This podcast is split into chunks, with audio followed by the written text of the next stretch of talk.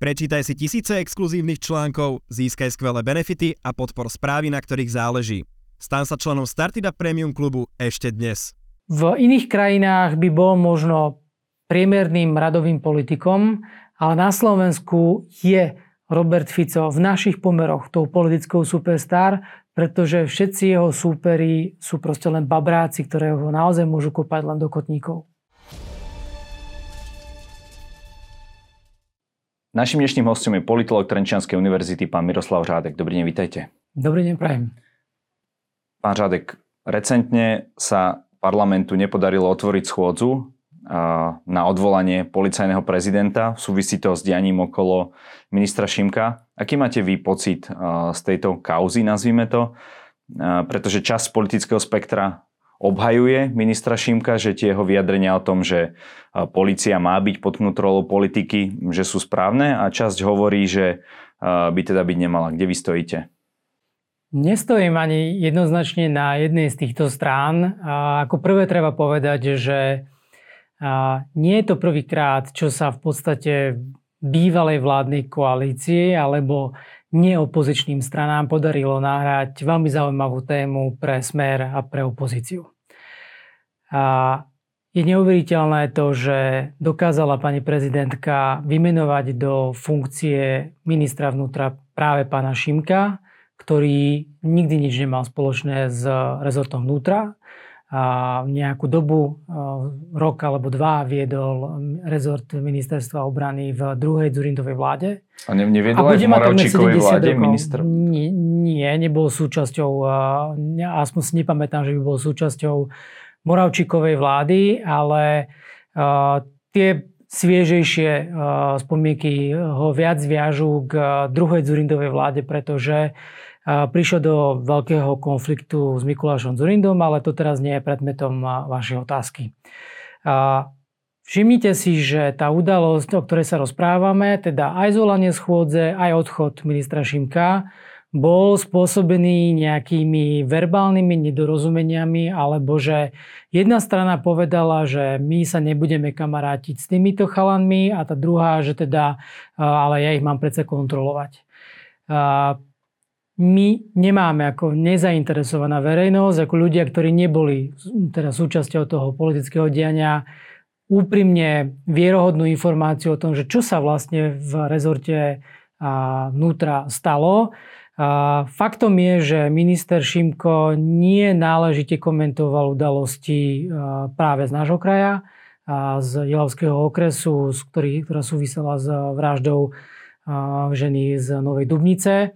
Súčasne minister e, bol konfrontovaný so slovami práve policajného prezidenta, že prosto sa chcel radiť o nejakých e, nomináciách e, s generálnym prokurátorom a tak ďalej.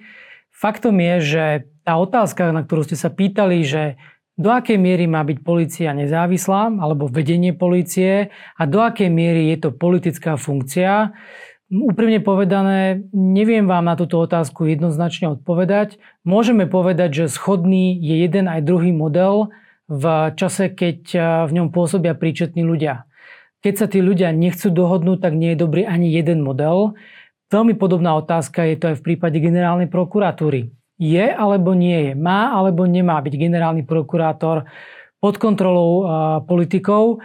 V momentálnych podmienkach je prezident policajného zboru jasne politickou postavou, pretože si ho nominuje len čisto minister vnútra.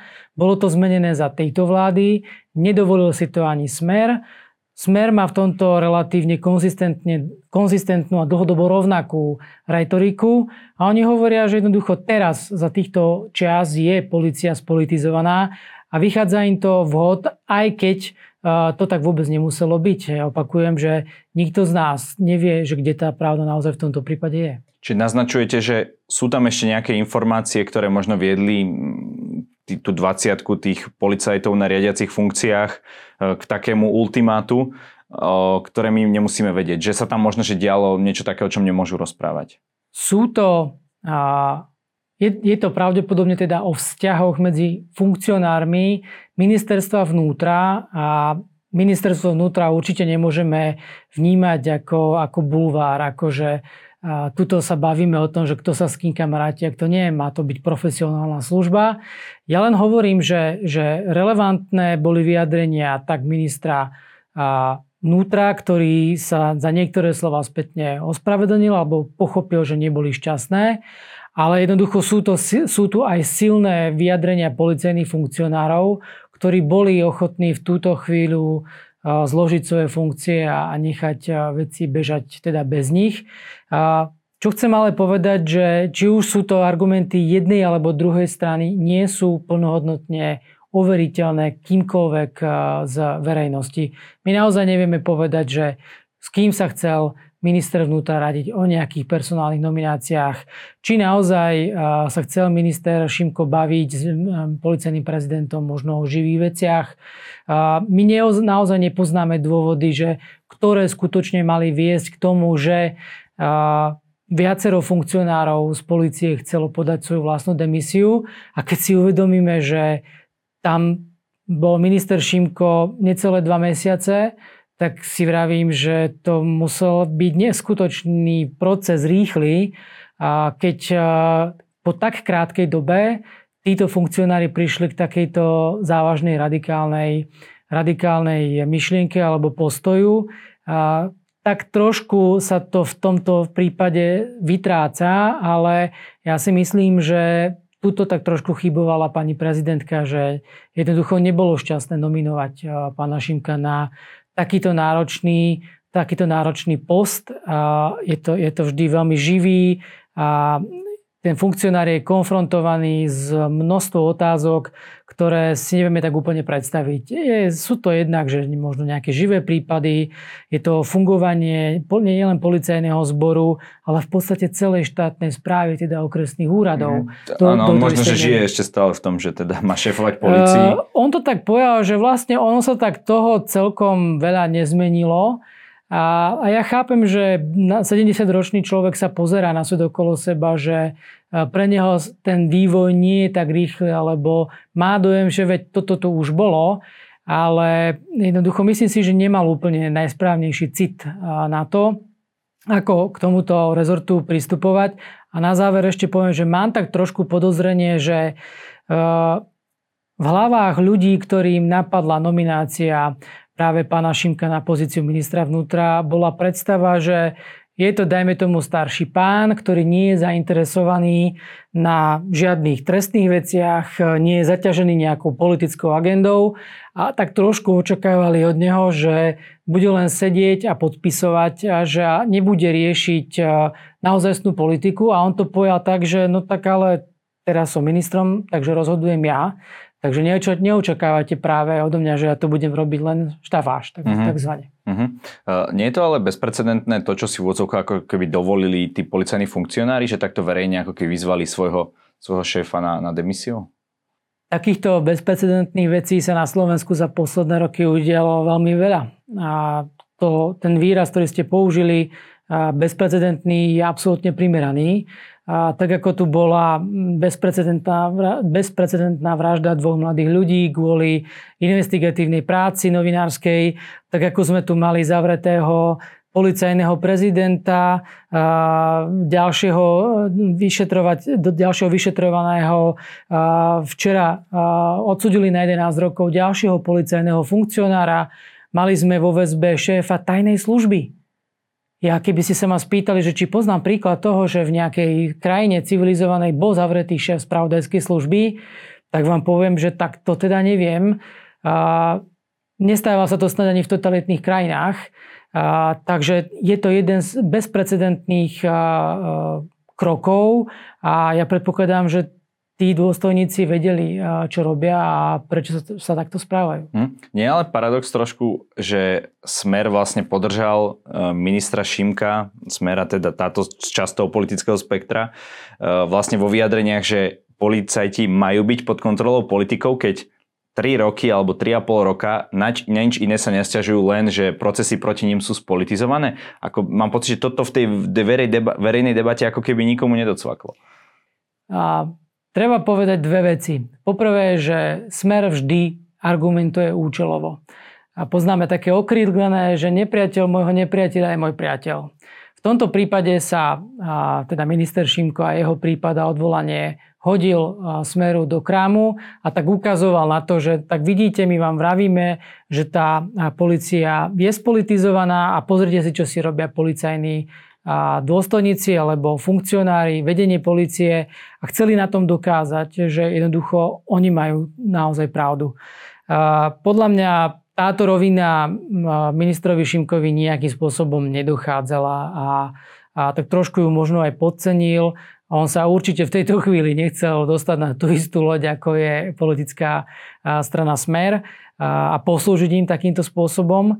A hlavne v uhorkovej sezóne, kedy sa tak trošku hľadajú tie témy do, do volebnej kampane.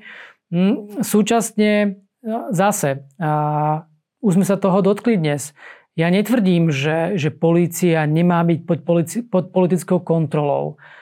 V istej miere pod politickou kontrolou má byť, pretože a, nie je to ako keby orgán, ktorý si môže robiť čo len chce, ale ako on má predsa svoje politické vedenie.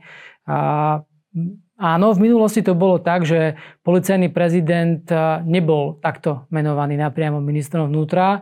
A priznám sa, že som s tým nebol úplne stotožnený. A napokon táto vláda urobila viacero zmien, napríklad aj v menovaní prednostov okresných úradov, ktoré podľa mňa neboli úplne šťastné, ale prosím, urobili si ako chceli. A, takže v tomto prípade a, Smer si našiel pána Šimka ako keby len tak. A, naozaj a, bývalá vládna koalícia alebo v tomto prípade úradnícka vláda nahrali Smer a, veľmi, veľmi na smeč. Ďalšia schôdza, ktorá sa neudiala, bola tá za odvolávanie Borisa Kolára. Prečo si na tom nezgustli jeho politickí protivníci a prečo napríklad strana demokrati, ktorá to nejakým spôsobom drivovala, vyzerá to, že im to nejako nepomohlo? Tak treba povedať opäť, že išlo o podľa mňa politickú kauzu, pretože ak si spomenieme,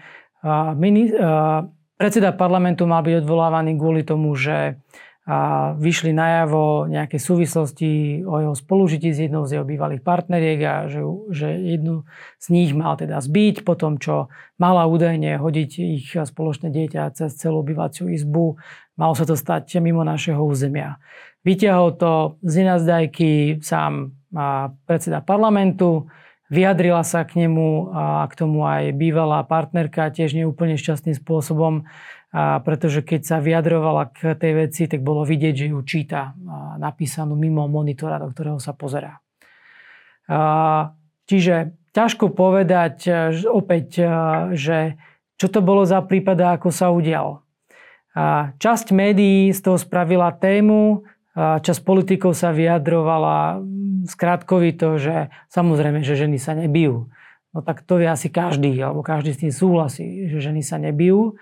A treba ale povedať, že Boris Kolár v tej svojej situácii, v akej sa nachádza dnes, je veľmi možno opäť do budúcnosti, do ďalšieho volebného obdobia drahou nevestou. A tak politické strany bývalej vládnej koalície, ako aj povedzme, že terajšej opozície, vedia, že to môže byť koaličný partner. Súčasne musíme povedať, že my sa tu môžeme dočítať v liberálnejších médiách, že ženy sa byť nemajú a čo to všetko spôsobuje a tak ďalej. Ale treba aj povedať, že ja by som tiež žil rád v civilizovanejšej, kultivovanejšej krajine, ktorá je vnímavejšia na násilie celkovo. Ale faktom je, že nie sú to práve ženy, ktoré by samotného Borisa Kulára za podobné skutky alebo kauzy išli haniť alebo od neho vo veľkom odskakovali ako voličky. Ja už som to povedal v inom rozhovore, ale ten, ten fanklub ženský okolo Borisa Kolára, myslím tým jeho voličiek, sa správa v tomto žiaľ iracionálne. Akákoľvek kauza Borisa Kolára okolo jeho súkromného života, jeho sexuality, a jednoducho mu prináša body, alebo keď poviem tak, že minimálne mu neubližuje. A je to zvláštne, ale faktom je to, že mnoho žien by si rado predstavilo, že má takú životnú úroveň ako jeho partnerky, že povedzme dostanú auto byt a 3000 mesačne za to, že porodia jedno dieťa. Asi aj preto to Boris Kolár tak prizvukoval, že chcel um, možno hneď tam dať ten narratív, že, lebo ja som sa ho na to pýtal, keď som mal s ním rozhovor a on mi vlastne nebol schopný povedať, že koľko platí na tie deti, ale úprimne vedel som, že asi sa teda nemajú zlé tie jeho partnerky, ale že až takto, naozaj taký komfort to Ano. Som nečakal. Aj pri iných kauzách sme mohli vypozorovať, prečítať si na sociálnych sieťach, že keď mal aj kauzy napríklad počas koronavírusu a covidovej pandémie, tak mu odkazovali Borisko, dávaj si pozor, s kým sa stretávaš, žiadne, že čo to má znamenať, že toto je úplne za čiarou. Boris Kolár je človek, ktorý okolo seba vytvára alebo vynárajú sa okolo neho kauzy z minulosti, druhé volebné obdobie. Teraz predstava, že zrazu táto jedna kauza, ktorá je nedokázateľná opäť, mu má zlomiť politickú väz. Ja som nič také nepredpokladal. Netvrdil som, že mu to prída, ale hovoril som, že toto sa neodrazí pravdepodobne, alebo že neočakávam, že sa to odrazí negatívne na volebných preferenciách sme rodiny. No a súčasne vravím jednoducho, bolo to vidieť absolútne pokrytecky tak od Oľano ako od Sasky, tak samozrejme aj od opozičných strán, že tak ako oni ho nechajú na pokoji, nebudú si predsa robiť zlé. Keď možno o pár mesiacov by im to mohlo skomplikovať nové rozhovory o spoločnom vládnutí. Mm-hmm. Ďalšou ani nie že kauzou, ale ďalším problémom, ktorý sa vynoril, neviem, či je to teda žáner e, pre politologa, ale je problém s medveďmi a teda ich narastajúcimi útokmi e, na ľudí, respektíve približovaniu sa k ľudským obydliam.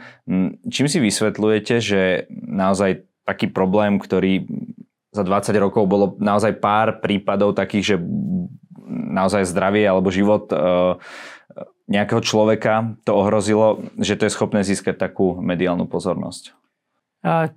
Je to čiastočne aj téma pre politológa, pretože sa tým zaoberajú politici.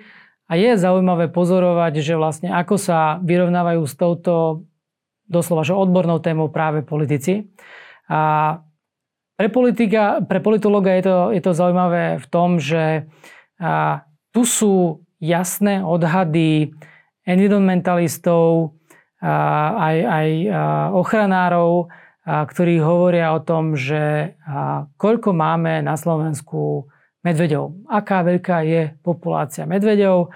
Ak sa nemýlim, malo by to byť zhruba okolo 1200 jedincov. S tým, že tvrdia, že ich počet sa nemení za ostatných 10 rokov. Faktom je ale, že sa mení správanie medveďov, že sú stále častejšie v okolí ľudských obydlí. No a teraz sa do tejto, do, tejto situácie primiešavajú emócie. Poprvé, z jednej strany emócie, že poďme chrániť zvieratá, lebo zvieratka sú milé, každý si predstavuje medvedicu s malými medvediatami, na sociálnych sieťach sú vždy obrázky so zvieratkami alebo videá so zvieratkami tie najpopulárnejšie. No ale súčasne sú tu emócie aj u ľudí, ktorí chránia svoje životy. A ja si myslím, že v tomto prípade je, je treba začať od toho, a čo môžeme urobiť my ako ľudia na svoju vlastnú ochranu. To znamená naozaj sa dobre pozrieť na to, že či máme a, jednoducho zabezpečené smetné koše v oblastiach, kde sa tie medvede môžu vyskytovať. A, niekde to funguje, a niekde to nie je. A, súčasne a, by ma zaujímalo, to sa priznám, že som si neoveroval, že do akej miery u nás existujú sankcie za prikrmovanie napríklad lesnej zvery pri, pri ich voľnom stretnutí, pretože diviaky, či už to bolo v Bratislave alebo kdekoľvek iné na Slovensku, tak do veľkej miery sa k ľudským obydliam dostávali preto, alebo dokonca aj vysoká lesná zver, pretože ich ľudia pri tých svojich vlastných panelákoch prikrmovali.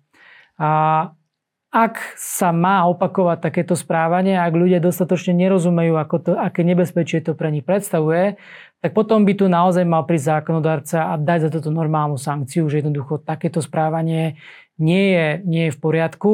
A kľudne by sme mohli začať tým, že budeme regulovať najskôr naše vlastné správanie a ak to nebude zaberať, tak až potom možno nejakým spôsobom umedzovať práve veľkosť medvedej populácie. Mňa samého by zaujímalo, že na akú mieru by si predstavovali polovníci, že by mala byť znížená populácia medvedov, lebo neviem, či je to 900 kusov alebo 600 kusov. Kde je tá metóda, ktorou by sme to asi odhadli? Takže je to živá téma a tie dáta, s ktorými sa tu pracuje, tu nejaké sú, ale sú spochybňované. A je zvláštne, že na tom neexistuje celospoločenský konsenzus. Mimochodom, nie je to prvýkrát, čo my vlastne niečo nevieme ako spoločnosť, ako krajina. V 21. storočí chýbajú nám tu koncentrované dáta o množství, no, množstvách oblastí. Aj sociologické prieskumy napríklad. Samozrejme, aj sociologické. A, a súčasne sú do toho primiešané emócie a preto, preto je to téma. Mm. Ale je zaujímavé, že naozaj tí ľudia, ktorí sa s tými medveďmi stretávajú, skôr majú tie opačné názory, ako, ako to, že by sme ich mali vyhubiť, mhm. vystrieľať a, a podobne. Poďme ale na recentné prieskumy, kedy uh, sa stalo to, respektíve už sa potvrdzuje to, že PSK preskočilo hlas, to je taká najväčšia zmena. Um, čím si to vysvetľujete a môže PSK atakovať až smer, uh, ako to vyplýva z niektorých tých prieskumov? Ja by som bol trošku zdržanlivý v tom, a kde sú skutočne preferencie hlasu aj progresívneho Slovenska. A to z toho dôvodu, že pri hlase ani celkom pri progresívnom Slovensku si nemusíme byť istí tzv. volickým jadrom. My nevieme, aký skutočný volický výtlak má hlas. Nepoznáme volické jadro. Je to mladá politická strana. Súčasne vieme, že áno, PS si pravdepodobne môže byť isté dvojcifernými preferenciami, ale jeho volické jadro je oveľa nižšie, ako je dvoj, dvojciferné číslo. A pamätám si, že taká tá istota volického jadra existuje len pri strane Smer, ktorý má zhruba 10% voličov, ktorí prídu za akýchkoľvek okolností. Toto nemá žiadna iná politická strana. Um, je otázne, že kde sa v septembri tie preferencie ustália. A ja sa priznám, že, že vnímam ten, ten pokles a, a mierny náraz progresívneho Slovenska v tom, že paradoxne sa a progresívnemu Slovensku aj v smeru tak trošku darí s odpustením teraz použijem taký neúplne ne, ne profesionálny výraz, ale vyzobkávať a, ten, ten volický, volický potenciál hlasu, pretože a, na jednej strane vidíme verbálne zradikalizovaný smer, ktorý má vyhranené názory na zahraničnú politiku, sociálne otázky a podobne.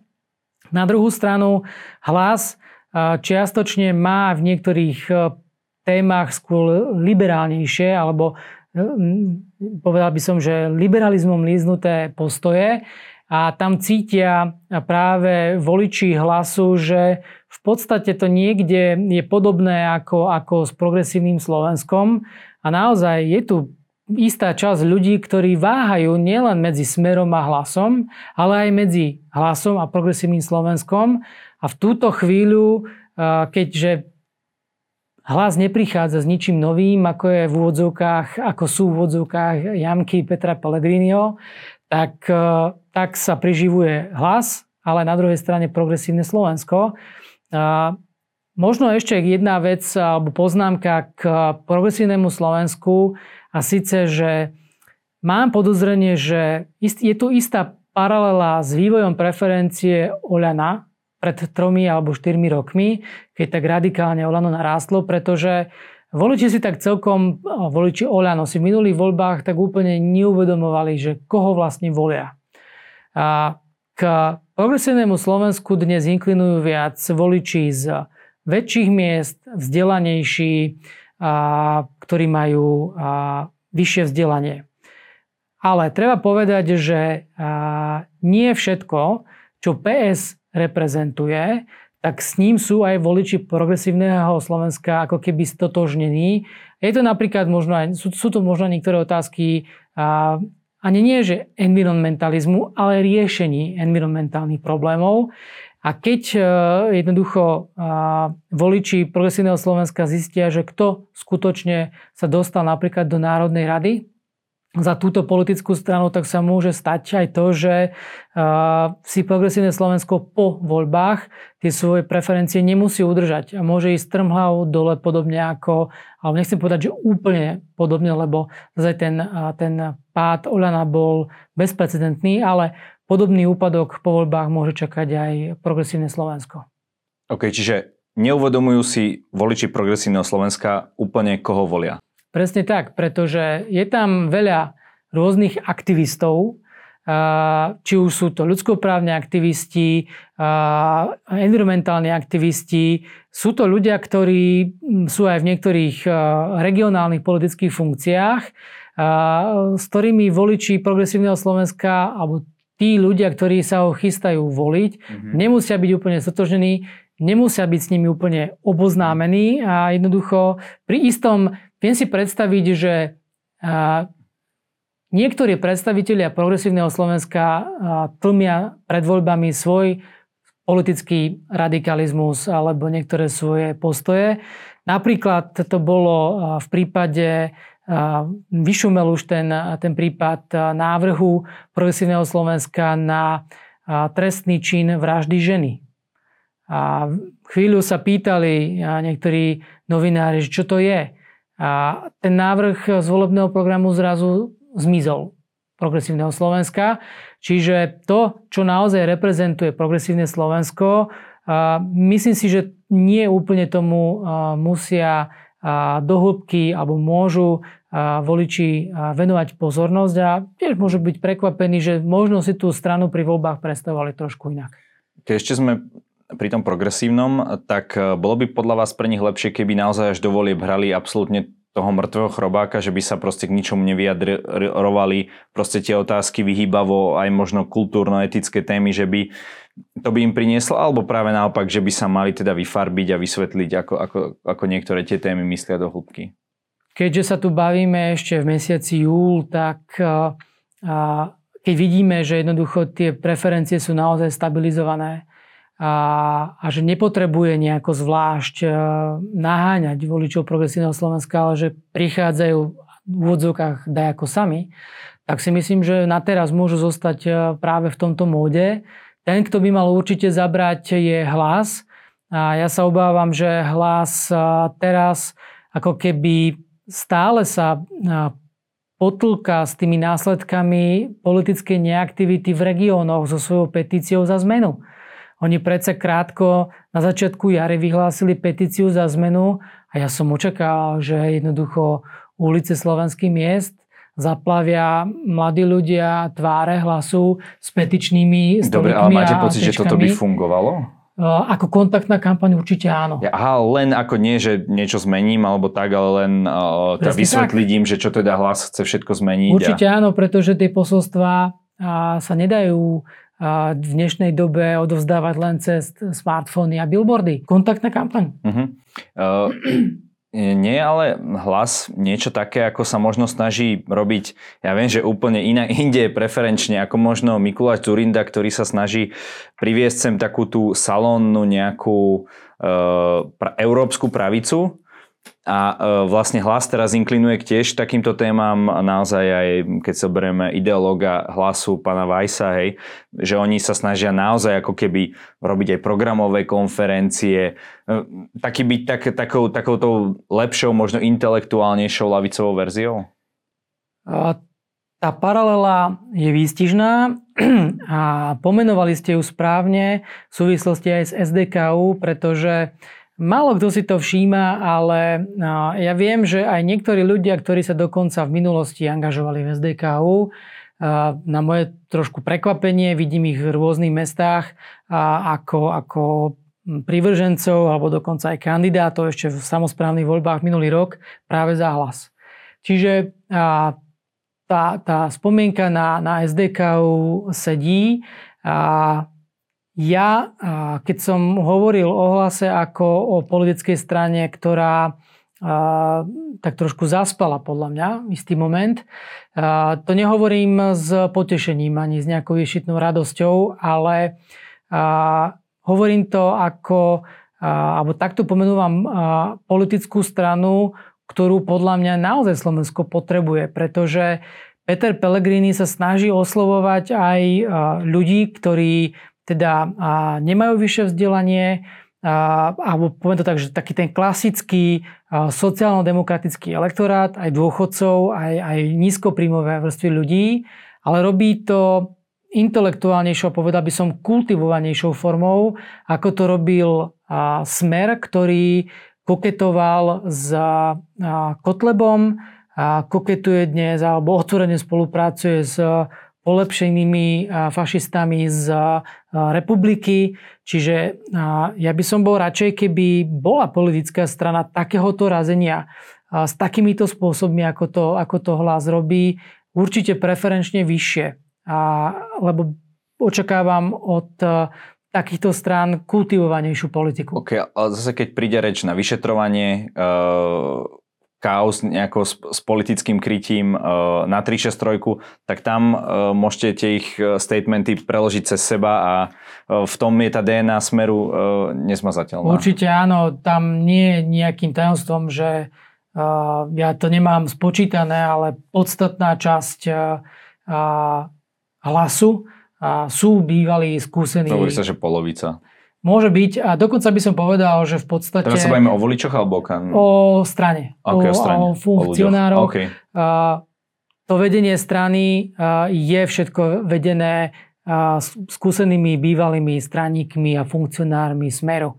Čiže v podstate áno, hlas vedú aj títo ľudia, ktorí majú isté problémy s týmito kauzami. A nakoniec mňa prekvapilo, že sú jednoducho na, na kandidátke hlasu aj bývalí funkcionári alebo poslanci Smeru, ktorí boli trestne stíhaní ak sa milím, tak ešte sú aj vyšetrovaní. A nie som si úplne istý, že či, či úplne je to šťastné, že to robí takýmto spôsobom tak smer ako, ako hlas, ale tak uvidíme, že koľko hlasov získajú. Uh-huh. Keď si zoberiete smer, ktorý je teda lídrom tých prieskumov, aj čo sa týka voličského jadra, aj čo sa týka toho voličského potenciálu. Myslíte si, že môžu ešte rásť, alebo uh, predsa len uh, má to svoje limity? Táto ich retorika? Neočakávam nejaký veľký rast smeru, pretože ja si dokonca myslím, že želanie smeru nemusí byť o, o vlastnom raste.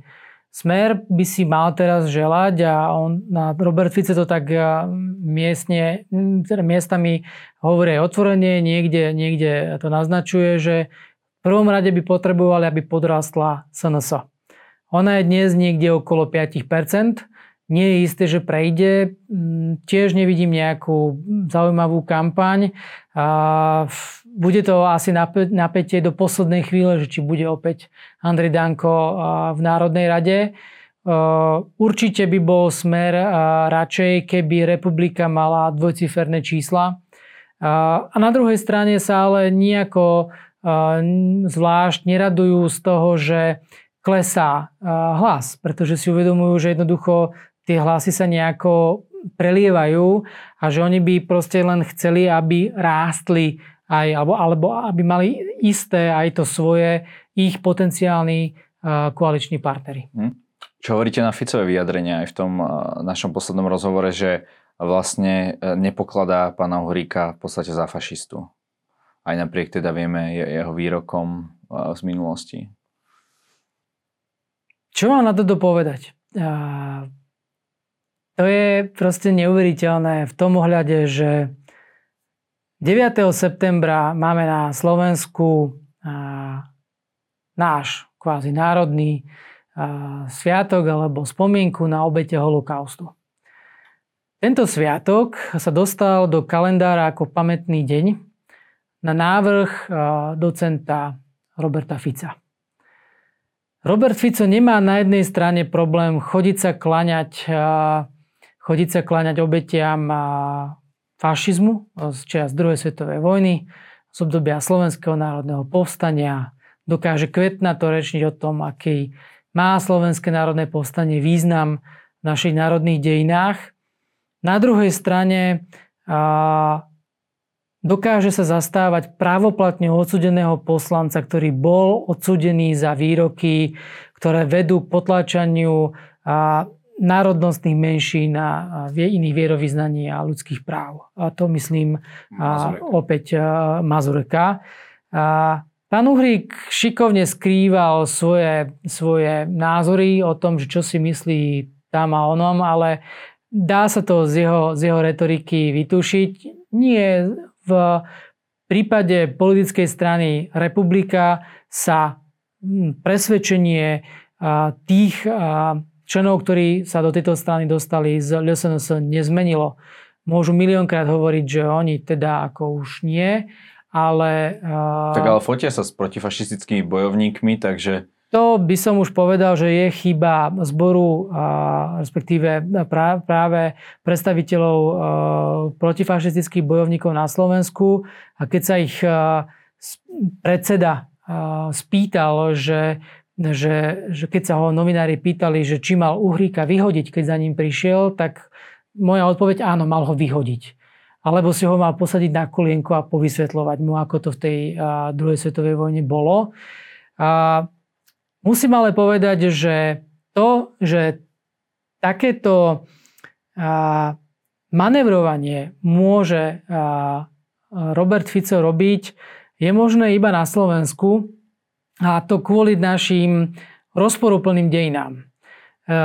Je to presne o tom, čo sa stalo pred 70 rokmi, pretože neviem, či ste videli niekedy film povstalecká elegia, to je jedna z, jedna z takých starých komunistických historických sérií filmových o tom, že ako prebiehalo povstanie a hrali tam mnohí význační bývalí, už dnes už aj nežijúci slovenskí herci. Výborná vec, možno ju budú verejnoprávne médiá opakovať, tak ju dávam do pozornosti, lebo je tam postava jedného partizána, komunistu, ktorý v lete 1944 vysvetľuje svojim spolubojovníkom, že nebojte sa súdruhovia, po vojne toto všetky, všetko uchopíme a poučíme aj tých zblúdilých bývalých alebo činovníkov ľudovej strany. Jednoducho medzi komunistami a ľudákmi na Slovensku v minulosti panoval veľmi špecifický vzťah. A len posledná historická vsúka nie je žiadnou novinkou, keď poviem, že keď si odpikával svoj 10-ročný trest vo vezení Gustav Husák, tak sa stretával vo vezení aj s bývalými farármi, ktorých odsudil alebo nechal odsúdiť, respektíve boli obeťami komunistického režimu, ktorý on pomáhal nastaviť, ale stretával sa tam aj s bývalými ľudákmi.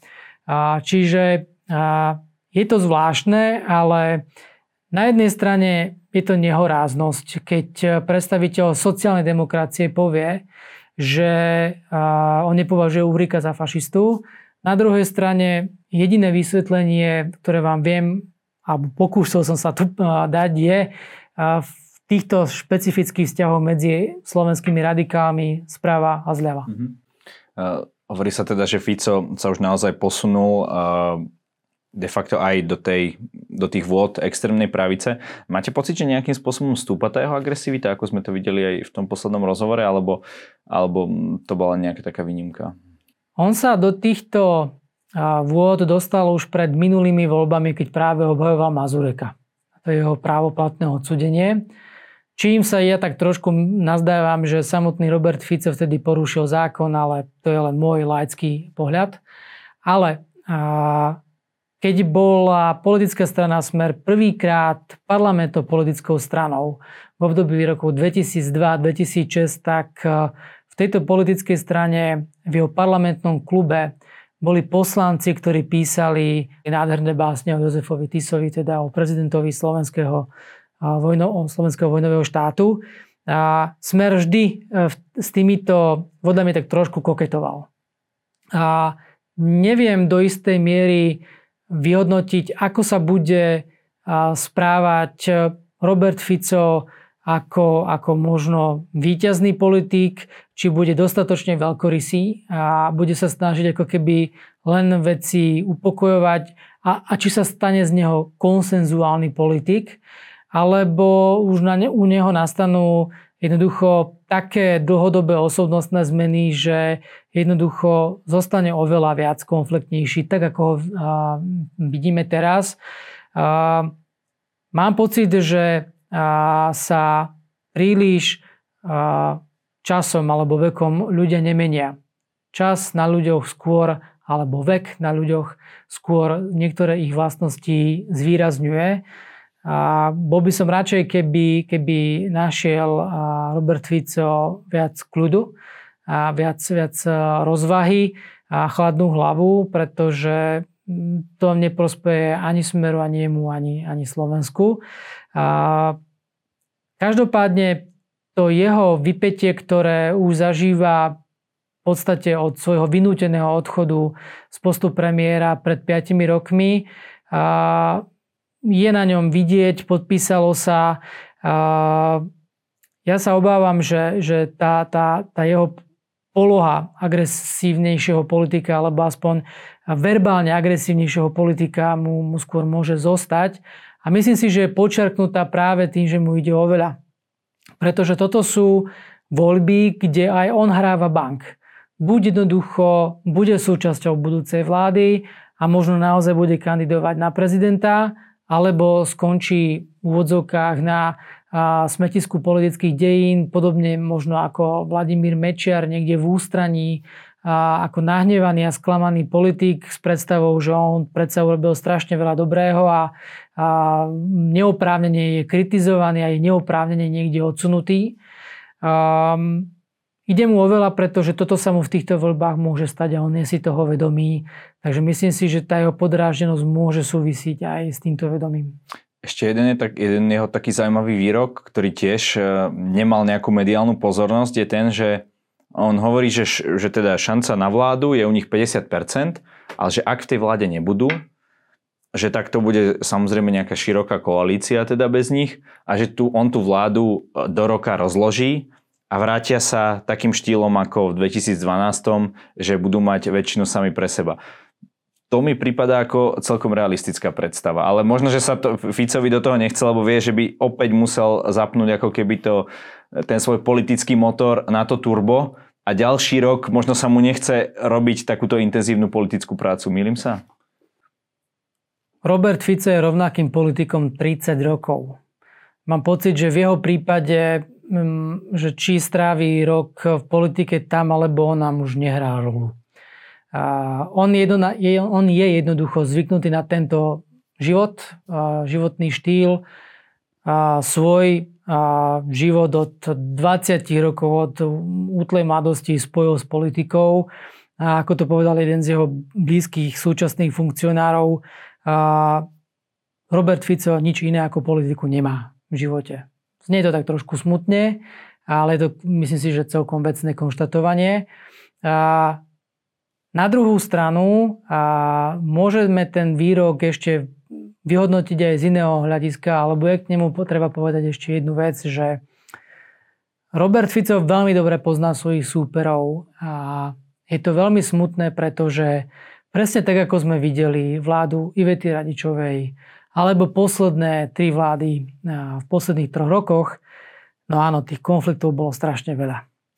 A Robert Fico o týchto ľuďoch nemá ilúziu a dovolím si povedať, že je to minimálne polovica jeho úspechu.